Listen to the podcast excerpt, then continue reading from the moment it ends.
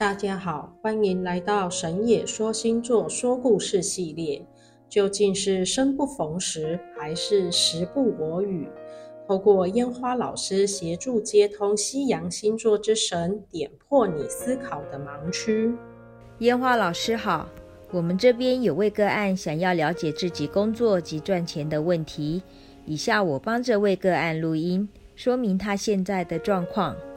我在退伍时就碰到新冠肺炎的疫情，所以当时找工作都很不顺利。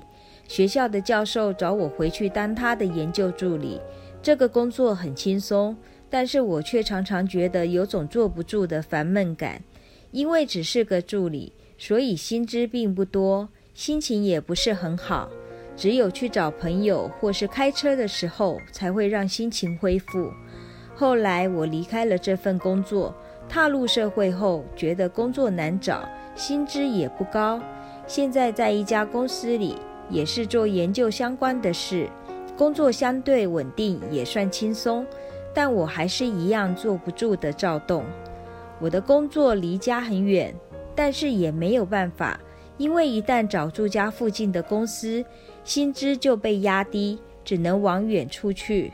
我的心里很想出人头地，但实际的现况却只是个普通的平凡人，也觉得看不到未来。我想问老师，我的人生要做什么才能够出人头地，成功赚大钱？我也很害怕自己掌握不到时机，怕做错行业，也怕找错人合作会产生破财的状况。总之，我不想要失败的人生，我为什么会这样呢？你好，我是烟花老师。听完你说的种种后，总结起来，你有二怕：一怕找错的人合作会产生破败的状况，二怕人生会失败。唉，真是忧心。此时海王星的主神波塞顿出现了，看来波塞顿与你有缘，我们就请波塞顿来查明你的前世因是如何造成此事的你。波塞顿说，查了你的过去，有一事理，当时你还在幼儿的时期，父亲是佃农，替地主耕种来养活一家。那年干旱，农地收成不好，父母亲也同时染上疫病，心后亡故。地主发现了你一家的困境，出手帮助了你，办好了父母亲的丧事。那个年代是重男轻女，当时的地主没生儿子，只有两个女儿，所以地主收养了你，并且当成亲生儿子在照料，也供你读书，让你无忧的成长。你在养父母的宠爱之下长大，却成了骄傲的个性，虽然对朋友非常讲义气，但结交的却是不良的朋友。这些朋友总是哄着你，因为出门在外花钱都是你付账，并且还教唆你霸占养父母的家产。所以当养父母年老离世后，那些家产已完全在你名下，养父母的两个亲生女儿反而拿不到家产。